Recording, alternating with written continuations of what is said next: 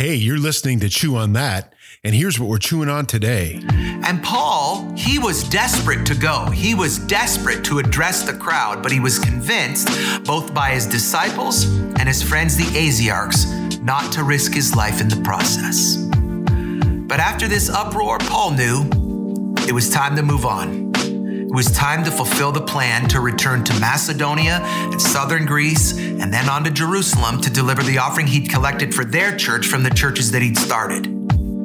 True to form for Paul's life, though, things didn't go exactly as planned. I want to talk about that in a message that we're calling The Response.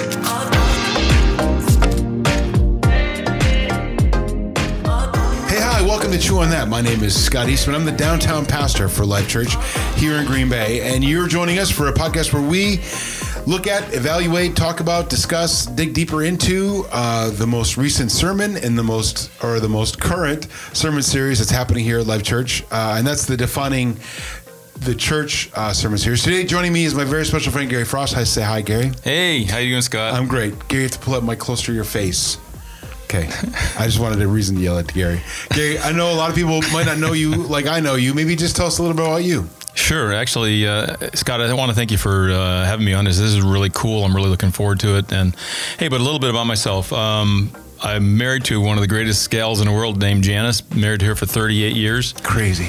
Uh, yeah, you're right. Absolutely, it's crazy. I, I, didn't think I was 38 years old until my 61st birthday yesterday. Wow. Yeah, absolutely. I've got a son and daughter. They both live in the area. In fact, that's why we are here. Uh, my son lives down towards Appleton, and my, my daughter lives here over here in, in De Pere. Have four grandsons. They're uh, 11, 8, 6, and one and a half, and awesome. uh, just full of energy. Uh, let's see what else. Do they call you grandpa? Do they call you poppy? Do they call you pop pop? What do they call you? Well, you can't see my beard uh, on the podcast, no. but I just started growing a beard about a year ago, and they call me uh, Grandpa Gary. Or I'm sorry, Santa Gary. Santa Gary. Yeah. Oh, I love that. Santa Gary. Yep, it is absolutely. a very Santa-esque beard. Yeah, well, I appreciate yeah, that. That's good. I'm trying to make it that way. I was going to see if I can get it a little bit longer before Christmas. Yeah. Um, Janice and I are both from Maine. Uh, we've uh, moved around quite a bit. Uh, we lived in six different states since I got out of school, and two states twice. Um, I'm a marine engineer actually by education. Never really did much marine engineering. It's always been around the paper industry. But uh, gosh, the, I guess the one thing I would say about that, the Lord's given me some great experiences. I'll tell you honestly, it's all been about uh, people and loving and caring about people, and that's been the coolest thing. Uh, being able to travel around. Um, and again, while we're back here, this is the second time we've lived in, in Wisconsin. The first time we lived here from about uh, 2000 to 2008. Really great experience, and uh, moved down to Florida, then moved to Georgia, and then moved back up here. So it's kind of cool. That's awesome. Uh, let's see. I guess you kind of already heard it. Uh, kind of something that that about me, and I just love the fact that the Lord's given that to me. Is I love people and I mm. care about people, and that's really when I think about what I do for work. If anybody asks me, it's it's really about caring about people. Mm. So, did you grow up in church? Um, yeah, I did. It's interesting. Um, I grew up in church.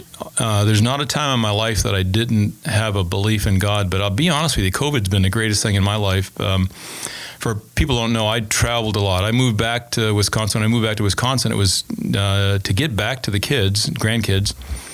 But I knew I was going to take a traveling position. Um, so I've been on the road. I mean, I, I got a million and a half air miles in about a year and a half with Delta.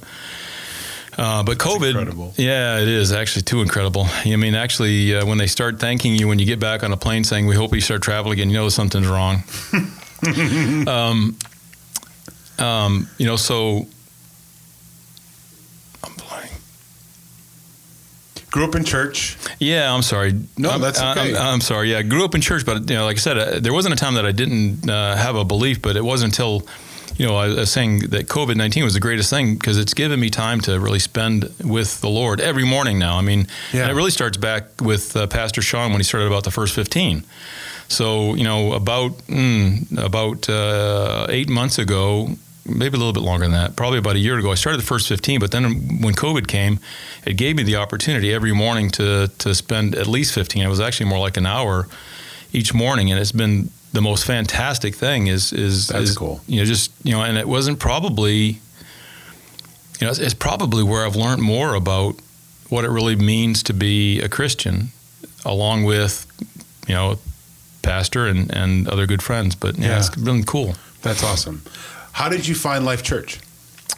Um, honestly, it really kind of found us. We uh, when we lived here before, we knew this was the the Sportsman's Warehouse, and we lived probably a stone's throw away from Life Church. We said, "Hey, that looks pretty cool." And we, uh, um, my wife grew up Catholic, so we kind of experimented in, in most any type of church, and we usually landed where one felt like a family. And you know, for whatever reason, the the Lord kind of put Life Church in front of us, and uh, almost immediately said, "Hey, that's kind of where you feel like a family." Yeah. And so that's how we kind of found Life Church, and have been here. You know, I mean, since we came back to, to Wisconsin, and it's been really good. Really I love good. that. I love that. It's been great getting to know you, and I'm glad that we're. I appreciate that. Oh, me too. Absolutely. Just So- got to just got to get you to return a text every once in a while. I'm the worst text returner. If you're listening, you probably already know that. So anyway, let's. Um, uh, we're here to talk about uh, the sermon. So let's uh, let's just jump right in uh, to Sean's uh, first soundbite. He didn't want to have a confrontation with them and say something he may regret. He, he may have even thought back to the heated confrontation he'd had all those years before with Barnabas that resulted in a broken relationship. In the discussion guide, we talk about because each week uh, um, we publish a discussion guide because now you know with COVID we've kind of pivoted to the idea of meeting in smaller groups, pocket churches, and whatnot. And so, and one of the things that we do in that pocket church is not just watch. You know, a service online like it's the Donnie and Marie show. Do you remember the Donnie and Marie show? Oh, absolutely. that? Yeah, Yep. yeah. It wasn't one of my favorite, but No? I, We watched it all the time at my house. And so, because like who didn't have a crush on Marie Osmond? well, that's true. So anyway, um, so church shouldn't be like a variety show that you watch just to be entertained. It should be something where it helps you dig deeper. And Sean's messages are always provocative in that way. And so uh, to help people connect with that, we publish a discussion guide each week. And so if you're not getting that, um, actually write to me, Scott at lifechurchgreenbay.com, and I'll make sure that you get added to the list so that you can get the discussion guide because the questions are really great. Even if it's just your family watching the sermon together, there's just so much that we can uncover or dig uh, deeper into in Sean's message that we wouldn't get if we just kind of walked away. If we just said, "Okay, I've ticked the box," you know, let's go do something else for the rest of our day. That if you just take 15 or 20 minutes and talk about it, you'll find that you just get so much more out of it. No, absolutely. Yeah. Yeah. And so in the discussion guide this week, um, we talk about how, um, how in the Bible it talks about how the hardest thing for us to tame is our tongue. That our tongue is what gets carried away, uh, and when we don't think things through or feel things through before we say them, we can sometimes say things that are extra hurtful, and that you can't take those things back. Once they're out there, they're out there. And so the question of the discussion guy was: If you were at a time where, you know, in your faith, you're like, I better not even address this, or I better not even talk about this. If I'm going to avoid the whole situation altogether, so that I don't end up saying something I'm going to regret. You know, and so I feel like that's a that's a I'm a person that just speaks whatever's in my head. You know, you know, Scott, I kind of am too. It's kind of interesting. You know, I uh, I don't, and this is going to sound kind of, I don't back down from giving people feedback, but it's interesting. You know, before I do, and I I'm not perfect at it, but I tell you, one of the things I always think about is what am I trying to accomplish in that conversation. You know, if I'm if I'm trying to make somebody mad, then I probably step back and say, "No, that's not gonna that's not gonna be any good." You know, if I'm Yeah. if I'm trying trying to accomplish something, then it makes it a lot easier to have a, a good conversation. But on a, I guess in a in a kind of a parallel kind of way, you know, there's a lot of times where things just aren't needed to be said, right? I mean, it's Yeah. I mean, if it's not going to accomplish what you're trying to trying to get at, you know, I, I mean, if you don't mind me telling a, a story, and it's not ha- it does, has nothing to do with my faith, but it's something that I learned. Oh my gosh, a long time ago. Um, and it was in, in my business. You know, there was a a, conver- a technical conversation going on in the room, and really good guy. I mean, he- came up, didn't have a, a degree, but just as smart as a whip, right? And he's he's having a conversation, and he and he said something that was technically wrong, but didn't matter. Didn't matter a, a, a bit. But I corrected him in public, and it destroyed that relationship because you know I embarrassed him in public, and I and I think back on that, I'm saying it didn't matter. So why even say it, right? Yeah. So when you think about, you know, like you know what Paul was dealing with is like he could go and just start an argument, but what would it accomplish? You know, I mean, really, what would it do, right? right? And that's and I love that because you know going back to your point, if if the if the purpose of every conversation, if the lens, I know these, this is a mixed analogy, but if the lens that we pull through every conversation is one of love and reflecting God's love, then that that eliminates a lot of the things that we have a tendency to say. Yeah. Is this loving? You know, does this show, you know, not like I'm in love with you or you have beautiful eyes, not that kind of love. Yeah, absolutely. But will it build somebody up? Will it, you know, will it make them shine? Will it make them feel good? Will it make them, not that you should lie, right? But you should definitely not just say things you're going to do that are the opposite of that. You shouldn't just try to find a place to make fun of or be divisive or, you know, treat them with any kind of enmity. You know what I mean? Like, I just feel like, your story reminded me of a story uh, back before um, I was a photographer and a pastor. I was in marketing and communications and advertising, and I was making a presentation with my boss at the time at an advertising agency. And so I was feeling the weight of being in an advertising agency because you know they were kind of like the fancier people version of me. I was like an in-house marketing guy, and here's people that were like professional advertisers, right? so I was trying to make a good impression on them from the outset. Anyway, my boss got up and was talking about the stigma of I don't know print or something like that. But he didn't say stigma of print. He said the stigmata of print, right? And so, and those are two totally different things. by little the way, you Freudian slip there, right? and so, like, I got up and I and so I said as much. I said, I don't think. I don't think he was meaning to say the stigmata of print as much as he was trying to say the stigma of print, and like I embarrassed him, right? And that Monday I was on probation because of some kind of work related thing that wasn't even true, but like I I'd embarrassed this guy, right? And uh, it wasn't loving. Like I was trying to show him that I was better than him. You know, and there's things that we do every day in our conversations where we were trying to show ourselves to be better or we're trying to make ourselves more important. You know, and and sometimes people don't notice, but like I don't know, why even give them that chance? Never ever try to t- talk about for me, loving means never really trying to talk about yourself or make yourself look good Yeah. in any room. If you're good, people are going to know you're good. And they're going to think you're better if you can talk well of others before you ever talk about yourself. Absolutely, absolutely, and kind of is it's kind of a related. I've got another friend that uh, I've got at least one or two. Yeah, you've got like a thousand friends. Everyone loves Gary Frost. You know, yeah, I wish. No, I'm gonna embarrass me now. I'm turning red, I think now. But I've got a friend at one time. You know, and in fact, he was a professional friend, and and uh, one of the things he always used to say, "Do you want to be uh, right or do you want to be married?" Yeah. And and it's kind of funny when you expand that. When I talk to people about that, it's like you know. You know, if your if your wife comes up to you with a, a brand new set of slacks or dress and say, "Does my butt look big in this?" You'd say, "Hon, I think you look beautiful," because you know, gosh darn, the the not telling what may be the truth isn't telling a lie. Because really, what you want her to know and what she wants to know that she's still beautiful to you, right? That's it. Right? Yeah, for sure, one hundred percent. Every morning, practically, my wife asks me, like, "Is this okay? Does I do I look right in this? Do these shoes okay?" Almost every morning. It is all right to talk about butts, right? It is, yes. and so she, she's never asked me for butt looks big, but she she definitely asked me, and she knows that I'll tell the truth. Like I'm like, oh yeah, I mean, I love that color on you, Yeah. you know. But like, for me to say that she's beautiful in that moment isn't weird to her because it's oh she's beautiful all the time. Yeah, yeah, yeah, You know what I mean? And nothing nothing should be weird to you, the people that you love. It should never come out weird that you're complimenting them. Yeah. If that's if it be if it would be weird if we're talking just to husbands right now, for you to tell your wife she's beautiful, if that would be like so not you that it would be like raise suspicions, you need to start changing how you talk to your wife. Like it should never be surprising for someone to hear a compliment from you. you know, gosh darn, you know, that, that we're getting way off base here, but it's interesting too. The thing that, that you got to throw in there. I mean, I've got a friend down in, in Texas that you know I was uh, over a, a big power plant down there, and my plant manager. Um, we were talking about caring about his people that he that work with him, and and I said, you know, just like Sylvia, your wife. I mean, uh, you, you tell her you love her every day, right? He looks at me kind of, you know, like sheepishly, and I said, "Roy, you do you do tell Sylvia that you love her, right?" Well, n- no, I don't. I tell you what, Roy, I need you to go practice, because I was trying to get him ready for business, right? He'd Yeah. better at business. And he, after about three weeks of prodding him to go tell his, you know, Sylvia that he loved her, he, he did. He said, "She said, what did you do wrong?" Yeah, right?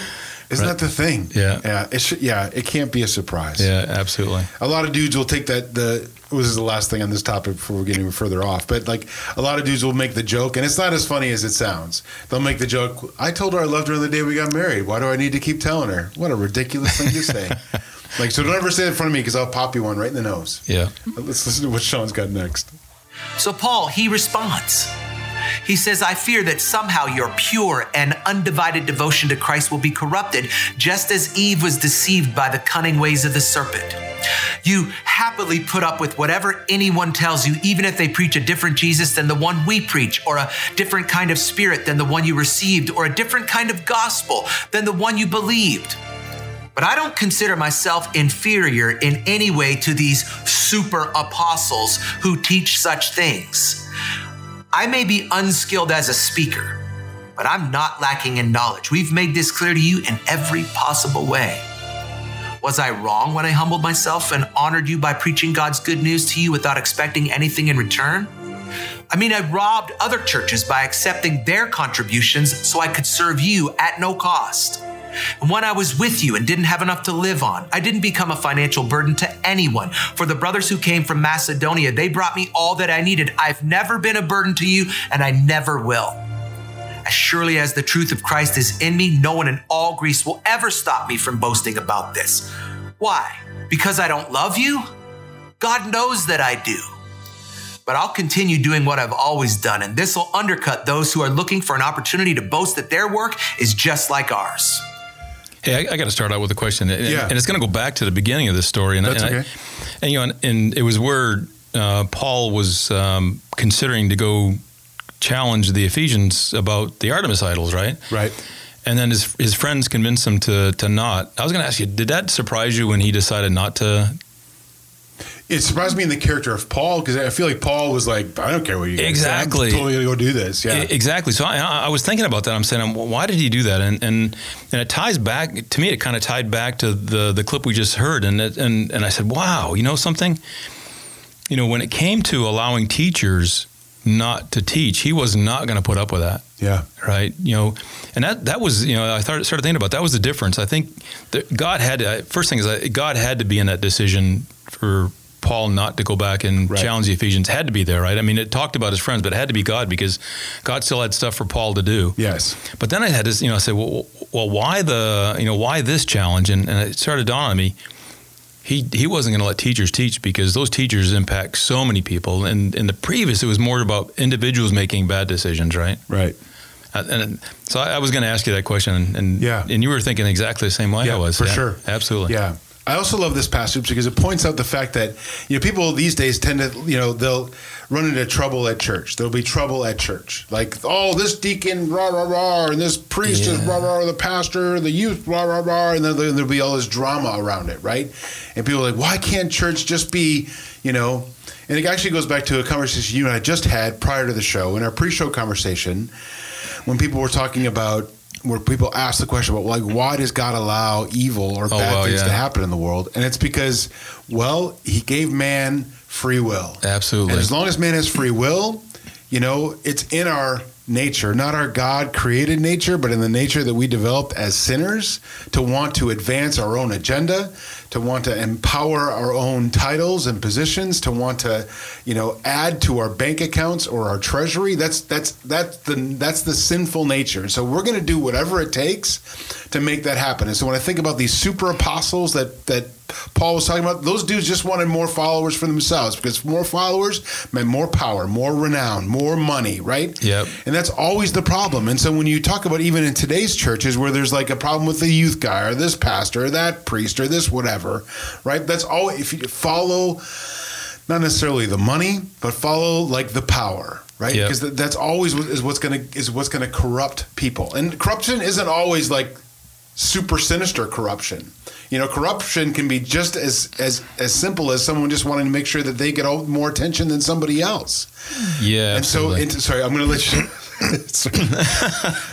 Gary's just chomping at the bit, and I, I just I love that Paul points out that like we're this is a first generation church we're talking about, a first generation church that's having a problem with people following, you know, whatever ear ticklers come in, right? So these guys are like evangelists, like visiting evangelists, like tele evangelists, right? That come in with all these super sweet words and this, you know, I don't know, I guess like high prosperity gospel and like this. You don't you don't have to listen to Paul anymore. Listen to me. I've got the better news. Yeah. Right? Paul had good news. I got better news.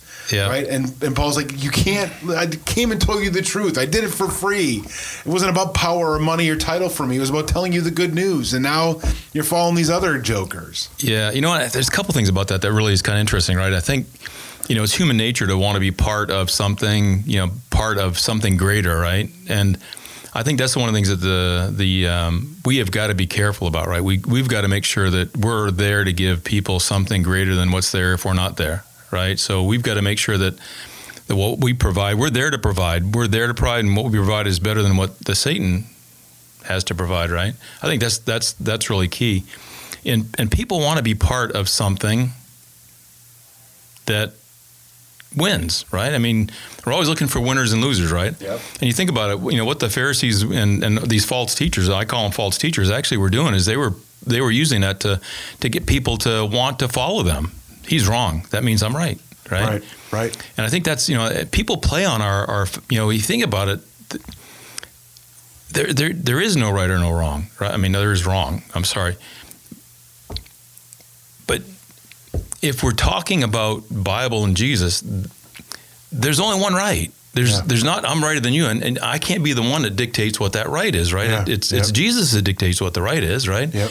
Yeah. So you know, we, we've always got to think about going back to. You know, I mean, what would Jesus say? What would he do? Right? Yeah. What would he think? You know, I mean, that's what really is kind of interesting. You, you know, you think about uh, even some of these teachers, and you say, if he was in that position, what would he be doing? He wouldn't be doing that. Yeah. Yeah. For sure. He wouldn't be doing that. That's for sure. Hmm. Right now, I can't stop thinking about how you say about. And is it because Maine is so close to Canada that you say it about? No, it's because I've lived in Wisconsin for three years. We don't say it like that, though. I've been in Wisconsin my whole life. and I don't say about. Say Well, about it one more time. About No, see, now you did it on purpose. anyway, I, I care. I'll, I'll pick up. Uh, it's funny if you'd met me when I lived in Virginia for seven years, you would have thought that I'd lived in my, in the South. I pick Yeah. up accents and and, and and shed them just I'm as quick. pretty as, sure this about is a, is a Maine about. Well- because Maine's like you can throw a rock and like you can see Maine from your or Canada from your backyard. I lived you? in Old Town, Maine for about th- three years, and up there was near St. John, New Brunswick, and that's how they said about. Yeah. So maybe that's where I picked it up All right. from. Yeah, yeah. There you go.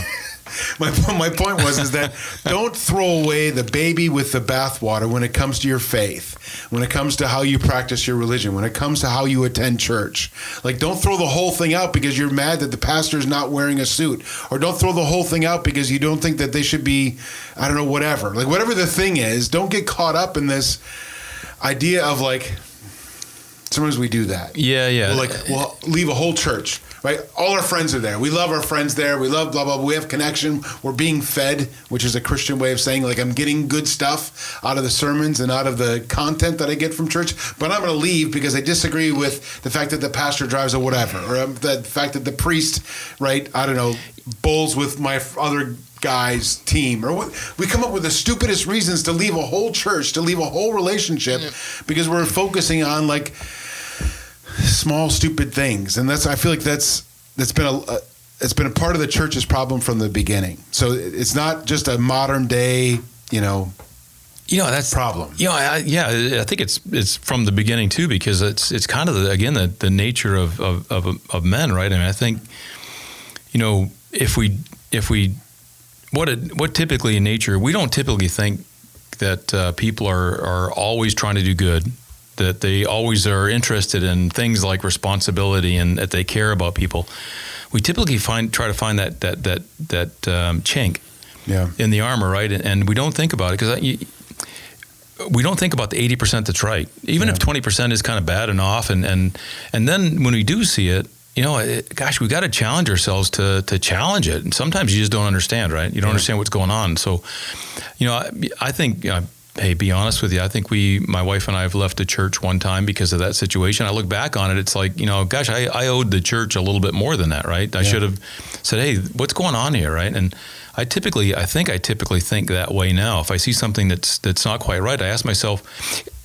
I do it all the time in business, and, and I do it more and more in my in my spiritual life. Is you know, I believe good in people. I mean, gosh darn, just because you don't return a uh, text to me, Scott. that's the second time just so you notice he's brought that up. Just want to make sure we're pointing that out. I know you're a good person. I know you care about me. So you know, I, I mean, honestly, when I when after serious about the third time I didn't get a text, what? Did I, third time? I don't know if it was the third yeah, time. it was, it oh was, Oh, it was. But you know, what did I write back? Is hey, I'm concerned about you because Yes. I because I I I know who you are. I know that you care, right? You Right. know, so that's that's what you got to be thinking about, right? Yeah, I guess it goes back to the point, and hopefully this is the last time we talked about my text protocols. But it, like, I feel like if we could always just assume the best of people rather than the worst of people, I feel like life is a lot easier. Because sometimes if I assume the worst of people, I'll create a narrative in my mind, a story as to why Scott's not responding. You know what I mean? Like if I, if I, even though I'm concerned, but I'll, if I if I allow myself to assume the worst of Scott, then I'm like, oh, so he's too good for me then, huh? Oh, he's all of a sudden this la la, and I do that all the time. I'll I'll write a narrative. I'll assume the worst. I mean, I used to do it all the mm. time. I try not to Yeah. do it anymore. Like I'm just going to assume the best of people, you know. And so I feel like that's part of that's part of this walk or the way or the Jesus journey that we're on. Is like it's hard. It goes. It's it's counterintuitive to us to assume the worst. Nope, it's counterintuitive for us to assume the best. It's more intuitive for us to assume the worst. We- We're always trying to protect ourselves. Well, if this is happening, this is what must be what's coming. I should prepare for that for when this bad thing happens. And so, when it comes to people, part of this thing that where Jesus told us very specifically, the one thing I need you to do before you leave, right, is love other people, right? absolutely. And so that's assuming the best of them. You know, and you know, I talked about COVID, and I tell you honestly, that was one of the things that you know, as you as I start doing more and more devotionals, you get that so deeply that you know that being a Christian really it's the it's the great commandment, right? I mean, Yeah. it's it's it's it's love, you know, love one another, right? I mean, that's what comes out of it. And if you love one another, then you don't automatically think the worst of them, right? Yep.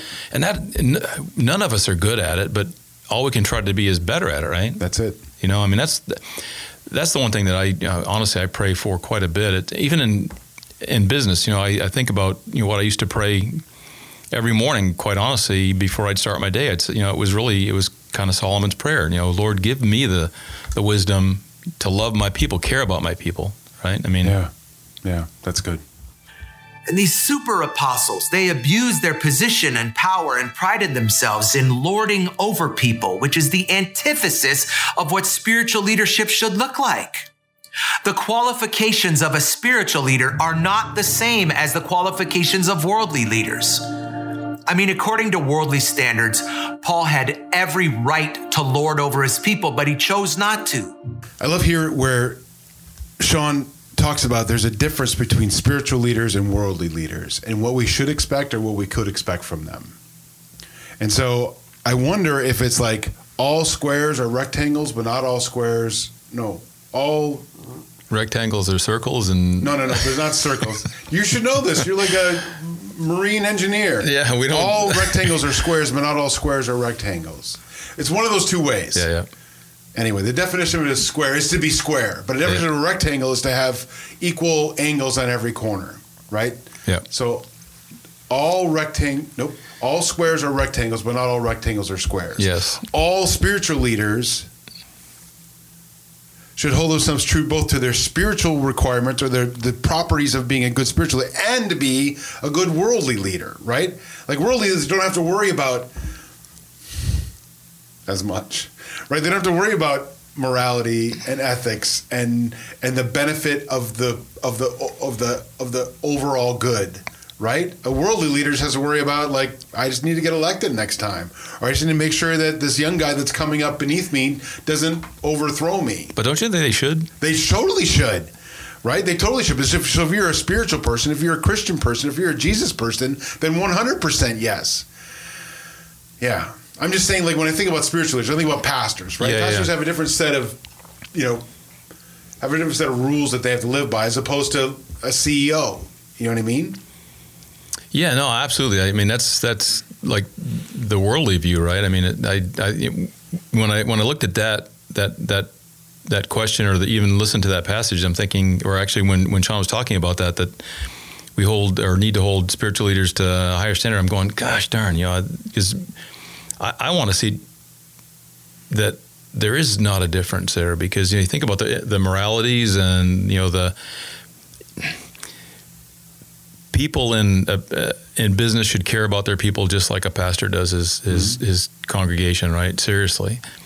And I mean, so I actually I, don't I, I think about it. There there should be no difference there, and we should be teaching the world that there should be no difference there. Unfortunately, it's not, right? I mean, Right. it's you know it's okay to to think about uh, personal gain and and and wealth, and it's kind of you know I'm not this I'm not going to flip on to the next. I'm I'm excited about talking about the the next passage, but it really is, you know.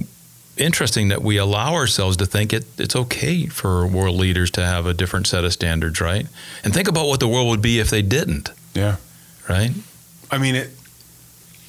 Yeah. Yeah. I mean, one hundred percent. you know, think you you think about going to work and, and knowing that uh, your boss or your coworkers thinking about how they could do something different today sh- to show that you loved them or they loved you, Yeah. right? Yep. I just feel like I feel like when it comes to like being on the Jesus journey, we've got to start with us. I can't be concerned with what kind of manager you are. I can't be concerned with what kind of CEO my boss is. I can't be concerned, frankly, about what kind of man my president is. You know what I mean? Like, I'm not going to change the world by extolling or condemning the virtues of my president. I'm going to change the world by being kind to you. I'm going to change the world by being kind to my neighbor. I'm going to Yep. change the world. That's going to change the world. I'm not going to change the world by posting something on Facebook or putting a sticker on my car that calls someone that doesn't believe like me an idiot or someone that wants to vote differently than me a moron. Like, I'm not going to change the world by doing that. Yeah, yeah, yeah. I'm going to change the world by making a difference in someone's life. Yeah. You know, like One at a time. one at a time. It's Yeah. onesies and Tuesdays, not Tuesdays. Onesies and twosies, right? Like that's that's it. We want to do it like we're as Americans. I feel like you know we're the we're the country of of Henry Ford, right? Listen, if I can make one of these, how can I make it so I can make a hundred of these at a time, right? So we try to sometimes treat our faith the same way. If I can convert, help to convert. If I can introduce someone to Jesus one at a time, how can I build a system where I can do a hundred of these at a time, or a thousand of these Yeah, at yeah. a time, or ten thousand? And listen, I don't think it's like that. You know, and it wasn't. You know, it's funny. Uh, it wasn't. You know, uh, this this series that I was thinking about. It was actually I was down in, in Atlanta, and, and oh, and I I hate to even talk about this because it's part of you know. It, it, it I don't want people to ever think that I'm doing this or even talking about it because it's something to you know to lift my you know worth up, right? But when I was going to go down to Atlanta, it was right down downtown Atlanta. There's an awful lot of homeless people there, Yeah. and you know I didn't know what I could do, right? And but it was interesting. One time I was I walked past this this storefront, and there was a there was a gentleman in the storefront. He was just kind of holed up, didn't have a pillow or anything like that, but he was just holed up. And I, I wa- literally walked about a half a mile away from him. And I said, I have got to go do something. I went back and and and I, I I put some money in my hand and and I reached out to him and, and he said, oh, what? He was scared. And Yeah. I said, no, no, no, no. It looked like you could use this, and and and he could, but. Really, where the story was going there is I was talking to one of my my uh, coworkers. Actually, he worked for me for a while, and and one time we were out walking, and, and I just got into a habit of, of doing that. You know, I mean, I in fact I used to have some money in my wallet just to do that, just Yeah, because I. yeah. And he said, "Why are you doing it?" I said, "You know, I can't." I, you know, and I was telling him, I said, "I know that I can't fix Atlanta by doing this, but if I have the chance to change one person, then then I started thinking about it. If that one person that I've changed helped change one person a week, there's 50, and just think about those 50 that that person changed." It, it it it multiplies so quickly that it becomes a lot easier to do things like that. You know, just Yeah. just pick one person and, and be good, right? Yes, for sure.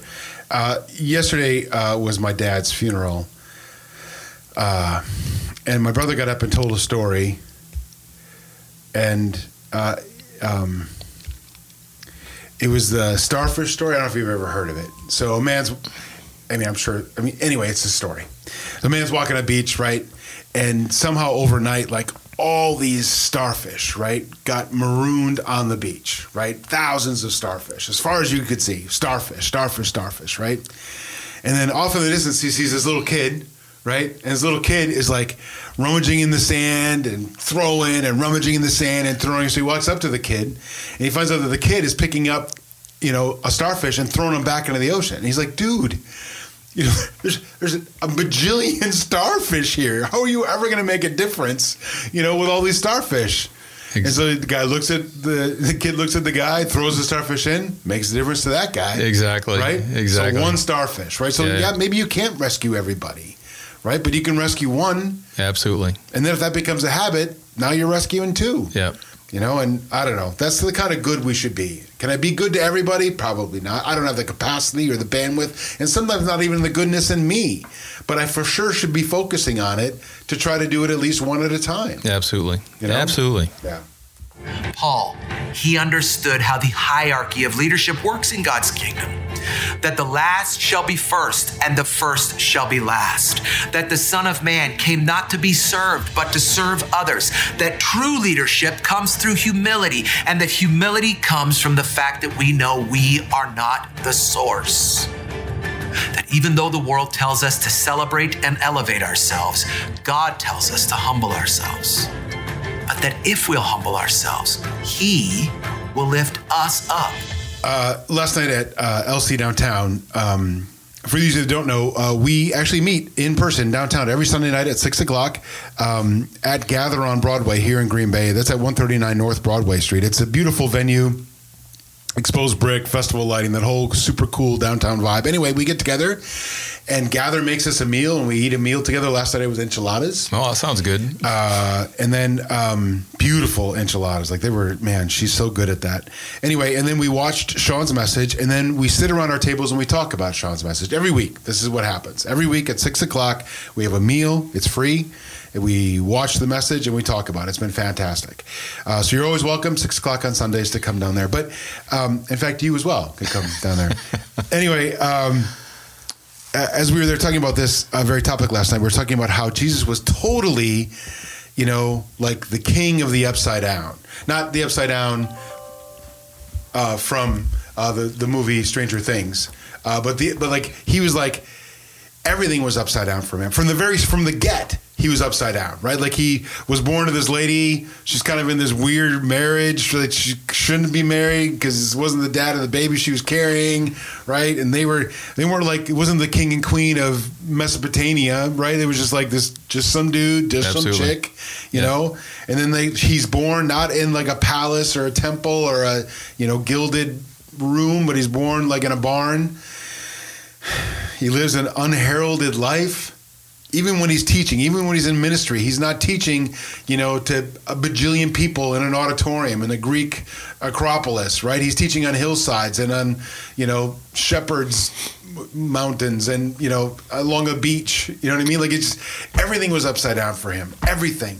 And even in the end right? Like when he was like when he uh, when the end is coming and it's after the, the last supper and he's in the garden with his um with his dudes and like the the police from the temple come like the the temple police come and to arrest him not the roman guards right the temple police the church police come to arrest jesus and even then they think okay it's on like his you know, apostles are like well, let's we'll fight now right and uh, Jesus says, "No, put away your sword, man. That's not how we're doing this. Everything's been upside down for him. How to lead has been upside down. How to win has been upside down, and I love that about Jesus. You know, it's, it's it's interesting as you know as I was thinking about it, Scott. You know, I was thinking about you know is it is it because what we value or being taught to value that we look at it that way, right? So, you know, I think about you know Jesus and and and and so if if you if you like that shirt that person's wearing, then then you start to try to make money, and and we look up to people that make money, and, and we think that those are the people that oh they're they're the ones that have made it, right? But when you think about Jesus, Jesus made it because he did what the Father asked, right? He loved people. I mean, but we don't honestly. How many how many how many people think about judging people's worth by how much they've loved other people? I mean, some of it. I mean, some do. I mean, right? I mean.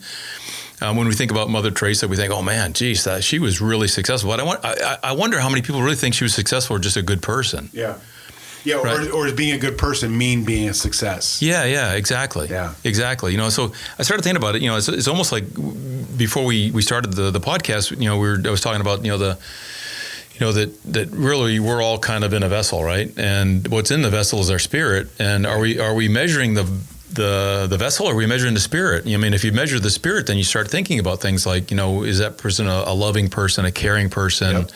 right? And yeah, that for sure.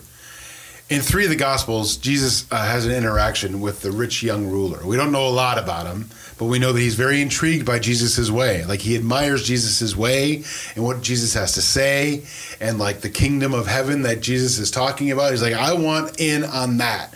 So here's this: if he's a rich young ruler, you can just imagine him, right? Like he's, you know, wealthy, he's influential, right? He's got a million people on following him on Instagram or whatever. Like he's like that guy, but he wants some of what Jesus had stuff that Jesus didn't like. He, Jesus doesn't have that stuff on the Instagram, right? And so he says, "What can I? How do I get what you have? How do I inherit the kingdom of God?" And Jesus doesn't say, "Well, you got to make more money, or you have to, you know, buy more things, or you have to have a bigger something." Jesus says, "Oh yeah, you just got to go get rid of everything you've got." Go get rid of all that. Not because we're not supposed to have things, but he knew that Yep. that was the obstacle between that guy and the kingdom of God. That his obstacle was everything that he had.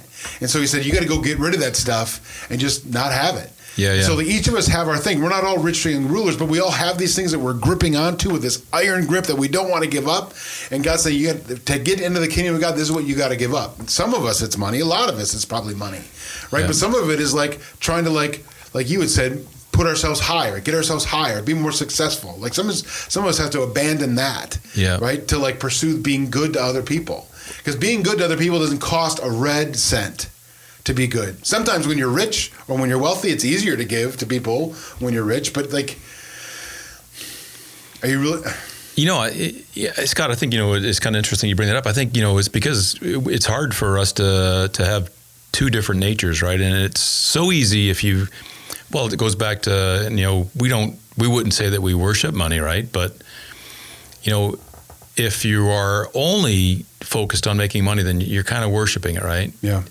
And and it is it is difficult to have two different natures. I think about you know when we, when when I was thinking about this this part of the the story, you know, I think about uh, one person I did meet that, and I don't know if it's a plug for the gentleman or not, but he's actually no, no longer with us. But the owner of, of Chick Fil A, right? Yeah. Truett Cathy. I mean, I had the opportunity to go to uh, their headquarters, so about four or five years ago. It was the coolest thing in the world. Coolest thing in the world. I mean, I wish I could have worked there. I mean, I seriously, Yeah. I would have, if I had the opportunity, I would have gone and worked there.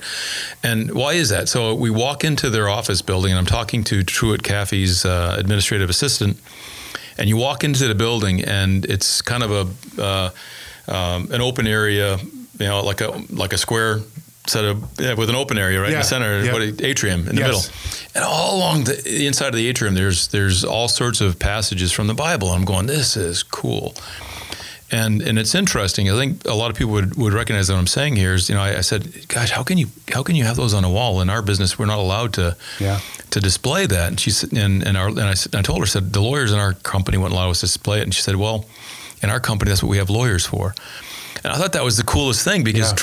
You know, I mean, he, I think he, what I knew about him, he had the ability to understand that, you know, that, you know, money was only a way to allow him to do other things for people. I mean, it was, he had a, a place in his basement where his uh, employees could go in and do a devotional every day. And it's like really cool. So you could tell that here's a guy that was extremely successful, but he also knew what was important. Yeah. Right. Yeah. I love that. I found that like I, I find like I always root for companies or athletes or whatever, like public figures that I know are that believe the things that I believe. And so I, I probably don't I probably like look at them with a skewed mind. Yeah, But when I think about those things, right, like I think about for sure Chick-fil-A, right? And I think for sure about Chick-fil-A not being open on Sundays. Yeah. Right? Which makes people that don't believe like we do really mad at Chick-fil-A. Like I really want my sausage biscuit or my mm. chicken biscuit this morning, but I can't because it's Sunday.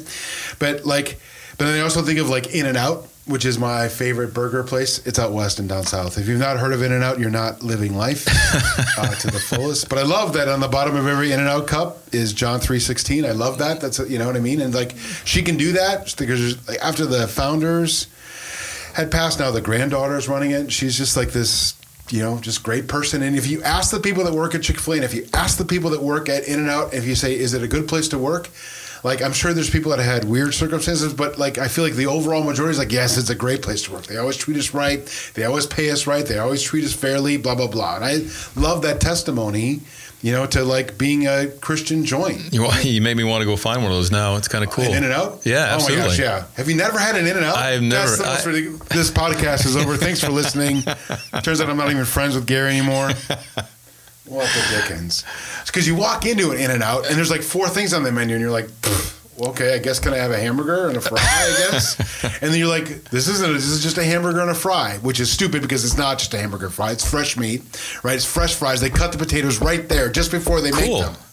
But the key to In and Out is that the the whole thing is a secret menu. The whole thing is a secret menu that you get to, that you that you get to pick how you. So like I like animal style is something there. It's not on the menu. There's no animal style on the menu, but you can order your stuff animal style, which means that it's covered with cheese, like these caramelized fried onions and Thousand Island dressing. Like, oh, come on. So, like, I, you can get your fries. You order your fries light. I like my fries light, meaning like they're a little bit undercooked, so they're soggy, which is what I love. Animal style, right? So there's this kind of this like mash. Oh my god, it's so good. And then, and then I get a double double, right? Which is a double hamburger, double cheese, right? So it's a double double. But I get that animal style as well. But I get it protein style, meaning there's no bun. They just put it in a lettuce wrap, and so you get this like animal style burger. Oh my god, it's so good. Boy, it does sound good. I'm hungry now. Oh, it is so good. That's why I like going to Arizona because Arizona has like all the things. Because in Phoenix, where we have Alpha, which by the way, you can always join Alpha. There's a current Alpha meeting on Monday nights uh, at six o'clock at the Exchange in Superior. You're certainly welcome to join us there. Anyway, every year the Alpha conference is in Phoenix, and in Phoenix there's all the things. So there's In and Out for sure, but then there's also Waffle House, and I don't even eat the waffles at Waffle House. I just get the hash browns, and I get them double covered, double capped, which means that you get them like with double cheese and double mushrooms on top. Oh, and a side of bacon. That's amazing. But then there's also Jack in the Box there, and I don't even eat the burgers at Jack in the Box, but I really love the egg rolls from Jack in the Box. So I get there, there, and of course Chick Fil A's there. They're all there. Like, why doesn't everyone just live in Phoenix? Because it's so hot. That's why they don't live in Phoenix. You should start becoming a food reviewer. I should. Let's listen to the last one. Anyway, the first should be last, last should be first. Stop trying to be the most important, try to be the least important, and find out just how important you turn out to be. Maybe you don't have any extra money. So, what if you just blessed them with your words? What if while they served you, you looked them in the eye and said, Thank you. I appreciate you. You're valuable. My life wouldn't be the same without you.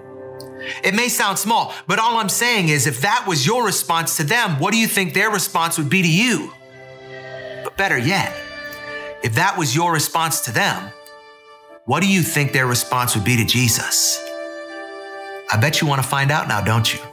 I, I mean, I really like. I mean, I really like that because I mean that's something that really is is is you know, honestly is really important to me and, and deep in my heart. Every time I go to a restaurant, I try to find out the server's name. That's another another trick, right? Not a, it's not a trick, but you think about it. One of the most important things to you is your name. So if you address the your server by name and thank them by name, it's it's a you get a, huge smile, right? And Yes. pat- particularly if they understand, you know, your nature and. I mean, what better message can you send if they, they know who you are, right? And Yep. they, they understand your nature. Yeah, I love. So, not quite to the extent of Chick Fil A and uh, In and Out Burger, but I have my own business as well, right? And I, I'm I I'm not apologetic, or I'm not. I never try to hide my faith. I never ever like. I'll only do this wedding if you're a Jesus person, or I'll never like. it- It's not like that, you know. But people know, right? Scott Eastman, Jesus guy. But they also know, or I hope they see, that I'm genuine and kind and and giving and charitable. Not charitable again, like I'm giving to the Salvation Army, but I'm just I'm always trying to give, right? I'm trying to like I want to serve you, right? So now if I can let them do the math, Jesus guy, super nice, huh? I bet there's something to that. Like I feel like that's my. Some people were made to be evangelists, right? Some people were made to go out and like, you know, You're- go up to someone and say, You're made to be a hugger. I'm made to be a hugger. it's true, right? I want people to do the math, Yeah. right? Super nice guy. Like I've been watching the show on Apple TV. I'm a show person. Like I really like that's my like my escape. Like if I just need to shut off my head for a second, I'll make something to eat and sit down and watch a show. Anyway, so there's a show on Apple TV right now called Ted Lasso.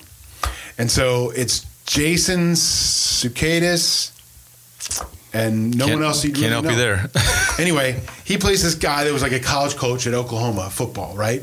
And he gets hired by like a major league soccer team in England, which doesn't make any sense because what does he even know about soccer, right?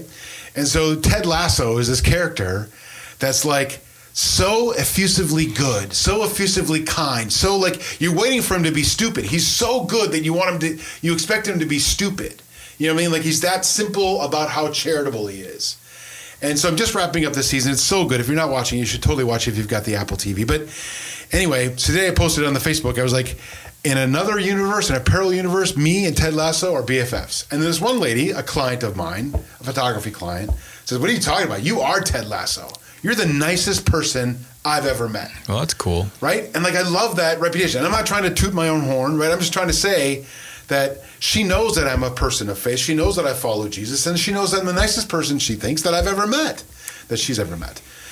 And so, like, I want people to do that math. I want people to understand that Christians aren't people with picket signs or aren't people with stupid bumper stickers or aren't people with, you know, that they're people who are kind and charitable, Or- and regardless of who you are Or judgmental. or judgmental. Right. I was just about to say that. Regardless of who you are or what you're doing or who you love or who you hug, I'm loving you. Yep. Right. And I, and I'm not saying that's not saying that I'm that I, uh, what's it? I'm not affirming of things that go against the Bible. Please don't hear me say that. I'm loving them until they care what the Bible is, though. Right. So if they don't care what the Bible is, I'm loving them. When they start caring about what the Bible says and what it is, now I've, now we've got a thing. Let's work that through together. But I'm not going to turn my back on you. I'm going to help you walk through it Absolutely. anyway, so when I think about this thing about just like being kind, we kind of talked about like saying good words. Why can't you just say good words? You know, say good words every time you have a chance to say good words. If you notice something about someone, dude, I really like that shirt. Dude, I think your skin is fantastic. Dude, like make it not weird to be kind. And and you know, interesting too. And don't feel bad about it because you know, if it's coming from your heart, it doesn't matter, right? I mean, but it is kind of interesting. I mean, because if someone has a nice smile, I mean, if it's a lady that has a nice smile, a lot of people think you're doing something wrong, right? Yeah. But if it's coming from your heart, and you're doing it for the right reasons because you want that person to feel okay, then then that's exactly the right reason to do Yeah, it, right? I do that all the time. As a photographer, I notice these things more than probably other people do. Like I'm just like, because I'm always evaluating people and whether I would take their picture or what the picture would look like, and so I'll just notice stuff about people, and so then I'll catch myself saying it, but then I'll always back up and say, "Listen, I'm not trying to pick you up or be weird. I just need you to know that your skin is flawless. Yeah. You know what I mean? Or like your eyes, or like your smile, or you're like, thanks for like the like you didn't have to do that. Or then and then just just of end with charitable words. Do charitable things. If someone drops something, why would you not pick that up, right? Or if someone needs something and you have the ability to fulfill that need, why would you not do that? Right now, I'm kind of feel like I'm. I don't think she listens, so it's not a problem. But I kind of feel like I'm fighting with my sister right now. I've got four, but the one that's closest to me is my is my sister Lori, and uh, lately we're in the string where like I ask her for stuff. She's like, "Yeah, I can't do that for you right now." Right? Like I can't. Yeah, I just can't. Right? But like I like I when she got uh, when COVID hit, she works at a big local cheese place. If you're from Green Bay, you know what I'm talking about. and so they made her stay home, but they didn't like provide for her like office equipment. Right? Like she like just, you know she's all right, figure it out. Stay home and work. Right? So I found out that she was sitting like in like just a chair, like a chair chair, like a four-legged hard chair, 8 hours a day. Right? In her front window at a folding table, you know, that you get at Costco. And I'm like, why would I not buy my sister an ergonomically friendly chair, right, that she could sit in? Like I've got the means to do that. Why would I not do mm. that? Why did my sisters and my other brother? Why are they not helping my sister Lori do this? You know what I mean? yeah. Anyway, so I'm always trying to figure out how I can help my sister. So today she wrote, she says, Hey, I'm looking to buy this one thing, and you know the internet, and I don't know the internet. But I wanted to say, Listen, I've asked you for five things in the last two months, and you keep telling me no, right? But I've got the means and the capacity and the bandwidth, and more than anything, the heart to help her. Right, so I'm not going to take into account what she's not done for me or how much she's done for me. You can't keep books. You can't keep an account of favors that are owed to you or that you owe others that you should just give freely. There's a there's a you have the free world supply of favors. Even if they don't cost money, you can still do good. You, you have the free world supply of good. Why would you ever hold back good? You know what I mean? Why would you not just spill it on everybody, splash it on everybody, pour it on everybody? And I feel like that's what Jesus wanted to do. That's what loving our neighbors looks like, I think. Yeah, absolutely. Yeah, absolutely. You know, and it's, it's interesting. Interesting too. I mean, you think about it being a teacher, right? If we, and I'm not a teacher. I mean, that's not what I'm trying to say. But thinking about being a teacher, you know, what we don't do sometimes is more impactful and detrimental than what we do do, right? So, if if you take the opportunity to to do something nice, and people people are going to see you do it, right? Then it it's just you know people aren't ready for the message until they're ready for the message. But when they are ready for the message and they see that you do that, Yes. it can impact them. And again, it goes back to you know impacting one person at a time. You know, it's not like you have to change the world, but it's so cool. I mean, I mean, I thought it was really cool when Pastor talked about that. You know, just say a good word. Absolutely, that's all it takes. Yeah. I mean, sometimes, Yeah, for right? sure. Yeah. And and sometimes you can just tell it has changed that person's day. And right, what what good thing might they do because of you changed their day, right? Right. Or not bad thing. Or You not bad thing, right? yeah. Yeah, you know what I mean? Like like everyone's got struggles, right? And everyone like deals with their struggles in a different way. And like you know, if they were going to go home and be sad, what if you stop that? Are they going to be, go home and be mad, what if you stop that? Yes, absolutely. You know what I mean? And so, like, you never know how, even though you feel like it's a small thing, it's a drop in the bucket, you never know how far reaching the ripples of that drop can reach in that person's life. And so, it's worth a gamble. If it costs you nothing to invest that, why would you not? Yeah, absolutely. Hmm. Yeah, that's good. Good job. Okay, that's it. We're done. Hey, enjoyed it. Did you enjoy it? Yeah, I absolutely did. Thanks for inviting you. me. Maybe you can come back again. Oh, maybe. Yeah, I think that'd be fun. I think that'd be fun. Hey, sounds good. So, anyway, thanks for listening. If you enjoyed this podcast or if you found stuff that was talked about here that you thought someone could benefit from hearing those words, please share this podcast with your family and friends. Also, if you'd like to, you can always subscribe to the podcast on all your favorite podcast platforms. Um, if you know these these podcasts are something that we've done in the pivot out of COVID because we weren't able to meet in person, and so uh, we we started producing a lot of podcasts. There's a lot of good ones out there, um, cheery conversations and uh, stuff with Pastor Sonny, stuff with Pastor Sean, Sean's messages at home with the Hennessy's, especially the whole podcast. I love the whole podcast. If you're not listening to that, go find that because that's incredible. Pastor Becky is some kind of uh, brilliant when it comes to trying to figure out how to get through life. And so, anyway, if you like our podcast, you're always welcome to help support that by visiting lifechurchgreenbay.com slash podcast. And on there, you'll, or no, sorry, scratch that. lifechurchgreenbay.com slash give and uh, you can give specifically to our podcast. Anyway this was it. Hope you enjoyed it. Uh, i can't wait for you to visit with us next time